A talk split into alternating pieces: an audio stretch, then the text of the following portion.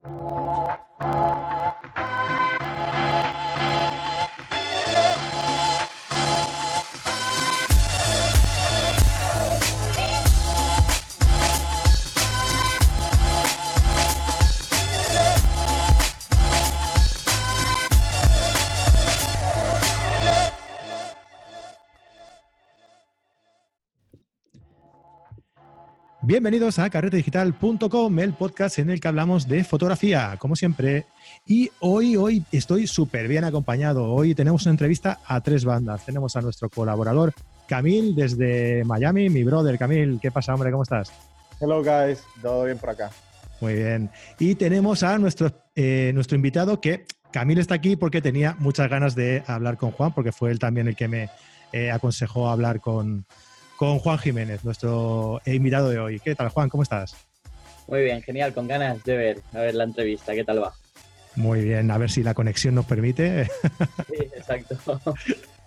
Muy bien, pues nada, oye, vamos a empezar antes de que la conexión nos eh, haga de las suyas y no nos deje eh, hablar, hablar con Juan. Bueno, antes de, empezar, eh, ¿sabes qué pasa? Que en Carrete Digital tenemos eh, un montón de cursos de iniciación a la fotografía, iniciación al Photoshop, al Lightroom, composición, bueno, un montón. Lo mejor que podéis hacer es entrar a carretedigital.com y mirar todos los cursos que tenemos y suscribiros, ¿vale? Y nada, pues sin más dilación, vamos a, hablar con nuestro invitado de hoy. Y como eh, Camil ha sido el culpable de que Juan esté hoy aquí, le voy a dejar el, Le voy a dejar que hoy empiece a hacerlo, eh, hacer la entrevista. Venga, va, Camil, dale, estrénate. Eh, buenas, Juan, ¿cómo andas? Muy bien, muy bien, genial, con ganas. Ok, aquí casi todo el mundo te conoce, al menos lo que vemos en YouTube, vemos en Instagram, tienes bastantes seguidores, haces muchos workshops, eh, bastante gente te sigue por lo que vemos, y eres un gran referente en lo que es España a la hora del fotógrafo de moda callejero. Vamos a hacerte la primera pregunta. ¿Cómo entras en este mundo de la moda? Eh, a ver, ¿cómo entro? A mí siempre me ha gustado la fotografía desde bien pequeño eh, y un día simplemente se me ocurrió la idea de, ostras, si esto me gusta tanto, ¿por qué no dedicarme a ello? Y justo estaba empezando un poquito el boom, ¿no? De las cámaras reflex, que ya no valían un, dineral tener una cámara. Eh, aproveché un poquito esto para, para empezar con unos amigos y, nada, fue amor a primera vista. Fue coger una cámara y digamos que al quinto disparo yo ya estaba enamorado y dije, yo necesito hacer esto el resto de mi vida. Y aquí estoy diez años después. Porque, Juan, una pregunta. Eh, Tú empezaste en esto de la fotografía. Esta pregunta se la hago a un montón de gente, porque al principio casi todo el mundo me decía que en casa su padre o su tío o no sé quién tenía una cámara y entonces eh, ellos, pues ya familiarizados con, esto, pues mm, poco a poco fue como dejarlo caer, ¿no? Ya. Eh, pero desde hace unos programas aquí, mm, siempre que digo esto, eh, pues nadie es el caso. O sea, nadie tenía una cámara en casa. ¿Es tu caso? No, tampoco en mi caso. No, para nada. De hecho, en mi casa, eh, pues sí que comprábamos las típicas las cámaras de carrete, ¿no? Pero las desechables que venían de Kodak, de distintas marcas. Y sí que es verdad que durante, cuando nos íbamos de viaje familiar, por ejemplo, yo era siempre el que llevaba la cámara. Eh, y mi padre quería comprar una cámara y yo quería comprar 10. quería estar todo el viaje haciendo fotos. O sea que de bien pequeñito ya como que me fascinaba mucho esto de la fotografía, pero en mi casa nunca, nunca ha habido realmente fotografía profesional. Vale. Entonces eres el primero del estirpe. exacto, sí. Esperemos que no el último. Eso espero, eso espero, ya veremos. bueno, como decía Camil, eh, tú eres, eh, tienes un montón de seguidores en, no sé si llamarte, mm, hombre, yo me imagino que sobre todo eres, eres fotógrafo, ¿no? Ah, pero no sé si luego llamarte youtuber, instagramer, influencer. Yo creo que poco. Yo, esto lo tengo muy claro, ¿vale? Eh, yo soy fotógrafo. Eh, para mí, Instagram, YouTube es una plataforma de marketing, más que eh, sí que te dicen influencias a la gente y yo lo que hago es enseñar en mi trabajo. Si mi trabajo influencia a la gente, me parece súper bien, me parece lícito, perfecto pero no lo hago para eso, no lo hago para que la gente acabe haciendo mis fotografías, ni lo hago para que la gente lo haga como yo. Para mí simplemente me di cuenta que me ha traído muchísimo trabajo, que es lo que al final a mí me interesa, trabajar de lo mío. Entonces, me pueden llamar youtuber, me pueden llamar influencer, pero cuando yo me describo, mi currículum es de fotógrafo, no, no de influencer ni de youtuber. Claro, sí, porque lo de, mm, eh, yo creo que esto de youtuber, influencer y demás, eh, se, ha se, ha convertido casi como en un, no sé, como en un oficio, pero realmente eh, pienso que es gente que le gusta lo que hace y lo quiere compartir, ¿no? Y a raíz de eso, pues bueno, pues a la gente le gusta, lo sigue y claro, eso se convierte en una bola que va creciendo, va creciendo, va creciendo, pero en principio tú eso lo haces porque te gusta hacerlo. Sí, exacto, porque yo de hecho siempre me ha gustado mucho compartir, siempre cuando, por ejemplo, hacía fotos y todavía no existía esto de internet, eh, pues quedaba con los amigos, les enseñaba mis fotos, no sé, me gustaba saber la opinión de la gente y básicamente para mí internet es algo maravilloso por esto, porque nos ha abierto pues una ventana al mundo. O sea, ahora nos permite desde nuestra habitación hacer una foto y que lo vea pues gente en Miami, gente en Colombia, gente en todas partes del mundo. Y me parece que esto bien aprovechado es algo increíble. Otra cosa es lo que está pasando, ¿no? Que el boom este de los influencers, que hay gente que sí que te puede aportar muchas cosas y gente que no aporta realmente y están triunfando pues por la cara o por lo que sea. Eso puede ser. Yo, eh, sí, exacto. Hmm. Eh, por ejemplo, a mí YouTube como plataforma para aprender me parece lo más brutal que existe a día de hoy. O sea, me parece, busques lo que busques, lo vas a tener en YouTube. Entonces me parece algo maravilloso. El nombre o connotación que se le ha dado de youtuber o de influencer, pues sí, pues puede ser bueno o malo. Pero yo básicamente mi intención siempre ha sido compartir lo que sabía y, creo que a la gente le ha gustado, por lo tanto, misión cumplida. Claro que sí.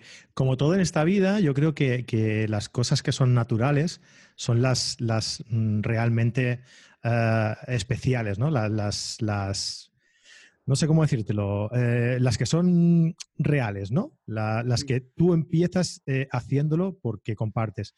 Si tú una vez está hecho ya ese, ese montante, ¿no? Está hecho ya esa, esa, forma de trabajar y quieres ser un youtuber como oficio, mm, ahí ya empieza a cojear, ahí ya se ve algo falso, ¿no? No se ve real.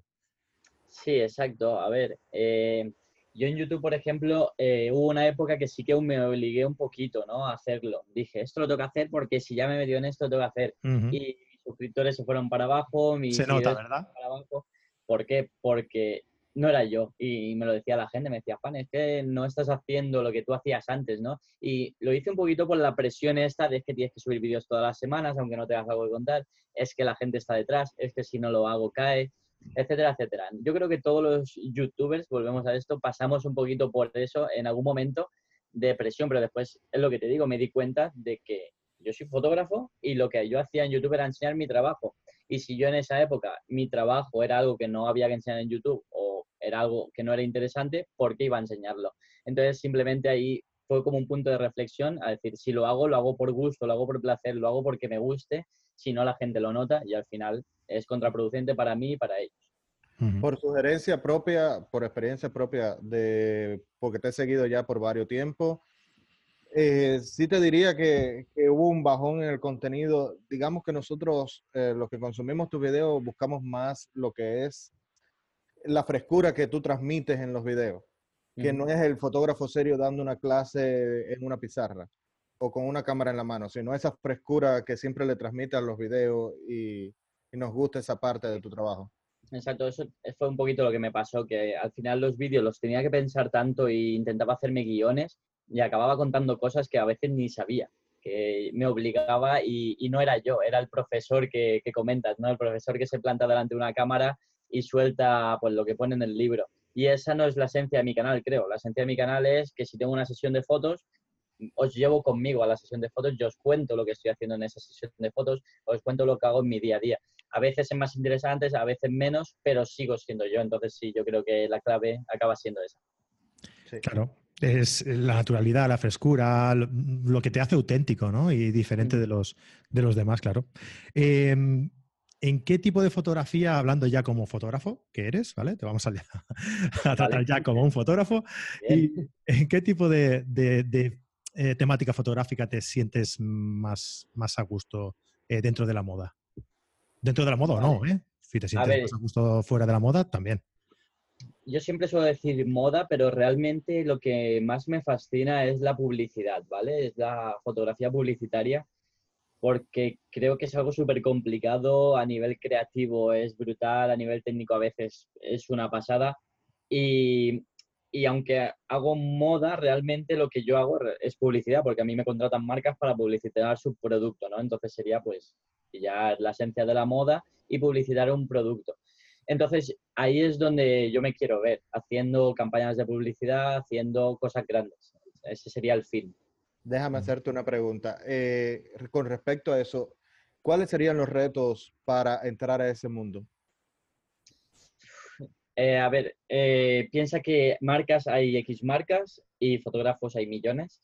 Entonces, al final, yo creo que el reto más que nada es que una marca o una agencia de publicidad se fije en ti como fotógrafo para confiar en ti, ¿no? Esas campañas, que al principio las campañas que haces suelen ser pequeñitas, no suelen ser muy arriesgadas, pero puede llegarte un cliente con una campaña súper arriesgada, que haya mucho dinero por medio, y entonces tienen que confiar en ti de alguna forma, tienen que saber que eres capaz de hacer esto. Entonces yo creo que el reto está en hacer que esa gente confíe en ti, en llegar a esa gente y más siendo tantos como somos. Entonces es una pelea constante, es una pelea diaria de yo estoy aquí, yo estoy aquí, yo estoy aquí, yo soy capaz de hacer eso, contrátame a mí. Como mismo lo anterior, ¿qué nos recomiendas a las personas que queremos entrar en, ese mundo? ¿Cómo fue tu inicio? ¿Qué consejo puedes dar para entrar?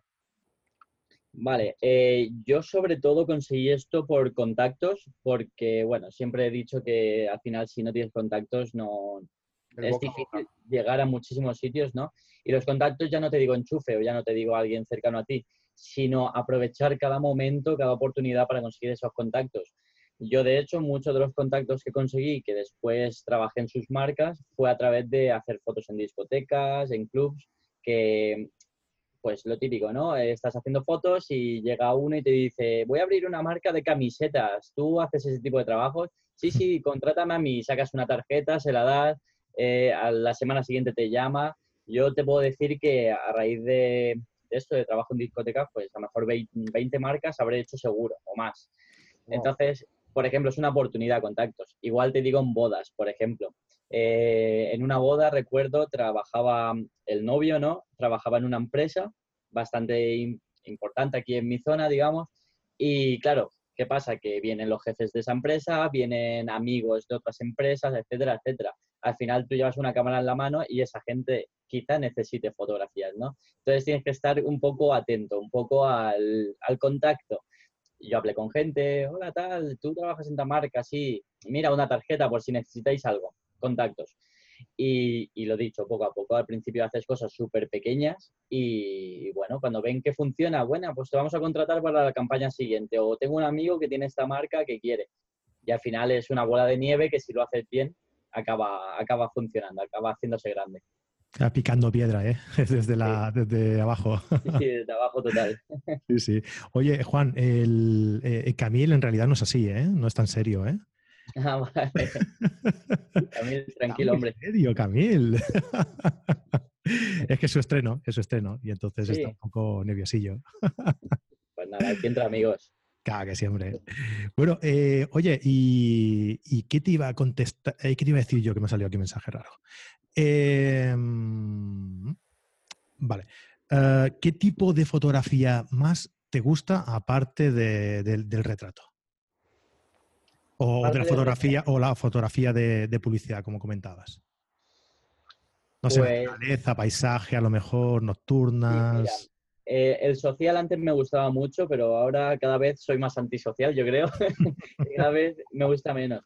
Pero lo que sí que estoy últimamente fijándome mucho, yo he estado viajando estos dos últimos años, he viajado bastante, he conocido ciudades nuevas y he conocido también fotógrafos que se dedican a hacer fotografía de viaje y me encanta su trabajo, me encanta lo que hacen. Entonces, justo esto es algo que yo estoy planteándome para 2019 y es por qué no aprovechar todos estos viajes que hago para también poder hacer este tipo de fotografía. Así que estoy ahora un poquito en fase de aprendizaje porque quiero aprender bien. Esto es como todo, ¿no? Hay que estar aprendiendo constantemente para aprovechar este 2019 y todos estos viajes que haga, a ver si puedo hacer, iniciarme un poquito en ese mundo. No sé cómo se me dará, pero vamos a intentarlo. bueno, ya, nos explicarás, ya nos explicarás más. cómo seguro que en el canal cuento algo. Vamos a hacerle las preguntas de ocasión. Que a, todos nos gusta el salseo ese. ¿Con qué material trabajas? Vale, pues precisamente teniendo en cuenta esto que os he dicho del viaje, eh, hace poquito pues cambié de cámara. Yo he estado cinco años con una Nikon D810 y los objetivos Sigma Art y genial, o sea, un equipo fantástico, he trabajado genial con él, pero sí que es verdad que las necesidades cambian y por lo que os digo, por este proyecto nuevo que os estoy diciendo de la fotografía de viaje, por temas también con el, con el, peso, porque el brazo pues ya empieza, empieza a tener problemas, ¿vale? Que con 30 años yo creo que no debería tener, pero el brazo lo tengo ya destrozado. Eh, también el tema del vídeo, ¿vale? Porque en YouTube hasta ahora pues no, no prestaba mucha atención a la calidad, pero sí que dije, poco a poco me gustaría pues mejorar también en este aspecto. Y, y yo no soy de, de, llevar una mochila llena de cosas. Hay a fotógrafos que les encanta llevar una mochila que pesa 26 kilos y llevan 16 objetivos, pero yo soy todo lo contrario. Yo siempre intento en lo mínimo posible llevar lo máximo. Entonces, pues a día de hoy ya sabemos la guerra hasta que hay, ¿no? De qué cámara reúne todos estos requisitos, etcétera. Y Sony Alpha 7R3 eh, fue lo que yo vi que me convencía, que tenía todo lo que yo quería y nada, hace pues cuestión de mes y medio, dos meses que cambié a Sony. Os habéis conjurado los dos, ¿no? Para, para sacar el tema, ¿verdad? Sí, lo, hice a propósito, realmente. ¿Cómo te fue el cambio de Nikon a Sony? A ver, la cosa es que yo ya estuve en Olympus, estuve en OMD1, entonces ya estuve en mirrorless durante dos años y sé lo que era el cambio. No, no me ha asustado como le pasa, le suele pasar a la gente. Entonces, bien, lo llevo bastante bien y, contento. Sí que es verdad que a raíz de mi cambio varios compañeros han cambiado y me están diciendo, Juan, ¿qué he hecho? ¿Por qué me he cambiado a Sony? No sé utilizar esto, no sé, no me gusta, como, a ver, es otro mundo, a lo mejor es una forma distinta de, tratar la imagen, pero yo creo que el resultado al final, si quieres, es el mismo. De hecho, en mis fotos de Instagram, si ves las últimas que hice con la Nikon y las primeras que he hecho con Sony, no vas a ver ninguna diferencia, yo creo. Y es más, el, requisito, el requisito que yo quería del tamaño y del peso que, la calidad de la imagen. Sí que es verdad que en vídeo he ganado mucho, eso sí que tengo que decirlo. Entonces vamos a darte la, oficial bienvenida al mundo de nosotros. Ahí estamos, Tony, ya he visto tu gorra. Mírate, te voy a hacer una cosa. Yo hace mm, que hará tres semanas, cuatro, esta es la cuarta creo, que en cada programa lo digo, pero es que tengo que decirlo, eh, estoy trabajando en una tienda de fotografía de aquí a Barcelona, en, en Fotoca, y, no te puedes ni imaginar la fiebre de sonista que, que hay, tío. O sea, no te lo puedes ni imaginar hay, un movidón, la gente eh, está, se ha vuelto loca, se ha vuelto loca con la Sony, totalmente, de verdad. ¿eh? No sé, ni, ni nuevas Nikon mirrorless, ni nuevas Canon mirrorless, nada, la Sony. Es la que se lleva la palma, sí, sí. No, sí, yo también, yo veo aquí un problema con eso y es que mucha gente lo está haciendo sin valorar el cambio, o sea, sin, ver si vale la pena, si no, si a él le conviene, ¿no? Y después es cuando vienen los arrepentimientos y mucha gente que dice, pues yo me he cambiado y no me ha gustado nada. Y es lo que yo digo, es que no siempre hay que por qué cambiar. De hecho, yo, por ejemplo, el otro día estuve trabajando con Canon porque el sitio donde fui tenían Canon, el trabajo yo prefería hacerlo con Canon, estaba más cómodo y lo hice con Canon. Y yo siempre he dicho que hay que adaptar el equipo un poco al trabajo que tenemos. y bueno, y esto es verdad lo que estás diciendo. Sony ahora mismo pues ha explotado, mm. todo el mundo Sony. Mucha gente se arrepiente, otra está encantada y esto va a ser la guerra de cámaras de, bueno, de marcas de toda la vida. Después saldrá Nikon, sacará un pepino de cámara y todo el mundo dirá que Sony es una castaña. Y en fin, a mí eso siempre me ha dado igual. Yo, sí, de hecho, he tenido prácticamente casi todas las cámaras, menos Fuji, he tenido casi todas las marcas de cámara y siempre me han valido para trabajar. Y cuando se me han quedado cortas he pasado a otra y, listo. yo, creo que, que, más que todo es que la gente se cambian por, eh, por, el, por, ser fanboy de una marca o estar a la moda. Y lo que deben las personas es eh, ver primero el tipo de trabajo que, que hacen, si la cámara le es fiel a su trabajo, si le sirve para su trabajo, el tipo de objetivos que tiene la, la marca. Y valorar muy bien el cambio y más el costo de dinero, porque no son marcas, eh, no son cámaras baratas. Al menos ya hablando, hablando ya en el mundo profesional. Exacto, exacto. Es una inversión bastante grande. Y al final una cámara la tienes que tener en la mano, tienes que probarla, tienes que ver si te funciona. Por muy maravillosa que fuera, que sea para el compañero, a lo mejor para ti no funciona. Mucha gente no tiene en cuenta esto y bueno, pues lo que decimos, que después Sony, Sony, muchos se arrepienten y, y es lo que pasa, pero bueno. Sí, tienes, yo no me arrepiento. Yo creo que tienes que valorar, tienes que valorar lo que, lo que vas a hacer, ¿no? Realmente. Si tú eres una persona que, mm, que, viajas, que viajas mucho o incluso haces eh, fotografía eh, de boda, por ejemplo, o algo así, que ahí lo que interesa es tener una calidad eh, alta, pero intentando llevar el mínimo de peso posible porque puedes acabar destrozado, pues a lo mejor sí que es el, tu tipo de cámara. Si tú quieres realizar una cámara en la que vas a dejar el coche al lado del modelo que vas a hacer, pues a lo mejor no te importa tampoco llevar tanto peso, llevar un buen trípode. Eh, eh, tienes que valorar el trabajo que haces eh, y, actuar en consecuencia, ¿no? Sí, sí, lo mío vino un poquito por esto, porque yo al final, como hago tanta fotografía de calle y ando tanto, o sea, yo a lo mejor me planto en el centro de Barcelona y me voy andando a Montjuic, después me voy al Arco del Triunfo y voy haciendo fotos por todos los sitios. Y cuando acabas el día con una Nikon de 810 y un 85 de Sigma pues dices, vale, que alguien que venga una grúa y me lleve a casa porque no puedo con esto. Porque al final, mm, yo cuando hago shootings así para marcas, intento en el mínimo, mínimo tiempo posible sacar mucho material. Entonces cojo a la modelo y le digo, venga, vamos para acá, corre para allá, ahora vámonos a tal sitio. Ahora y ando un montón y no podía, no podía seguir con, con el peso que llevaba encima. ¿Cómo te ha sido la experiencia que nos ha pasado a varios fotógrafos que no hemos pasado de cámaras reflex a, a mirrorless? Eh, ¿Cómo te ha sido la experiencia de que los clientes te vean con una cámara pequeña? Porque incluso veo que no le tienes puestos el, el battery grip. A ver, eh, yo es que también soy un poquito, cuando hablo con el cliente, ¿vale? Eh, no sé si esto se tiene que hacer o no, pero yo suelo dejar claras varias cosas desde el principio y es que a mí se me juzgue por los resultados siempre y nunca por cómo haga las cosas o con qué haga las cosas, etcétera. Sí que hay clientes que te exigen ciertas cosas, pues bueno, se cumplen si te interesa y listo, ¿no? Pero no he tenido por ahora problemas con clientes por verme con la cámara pequeña, porque sí que es verdad que ahora vas con la Sony y el 35 milímetros pequeñito y es como, ¿dónde va este con el móvil a hacerme la sesión de fotos? Que me ha costado un dineral. Pero al final yo lo que suelo hacer es cuando disparo las cinco o seis primeras fotos, les enseño las fotos, les digo, mirad, y ya está. Se, pasa todo. En cuanto ven las primeras fotos y ven qué es, qué es lo que quieren, no suele haber problema. Quién sabe si algún día tengo una gran producción y hace falta pues sacar el material pesado, por decir de alguna manera, pues siempre se puede alquilar y no hay ningún problema, que lo meto dentro del presupuesto y se alquila y, listo. Eso no creo que haya problema. Y para adelante. Sí, de hecho, la gente cuando te contrata, te contrata por tu trabajo.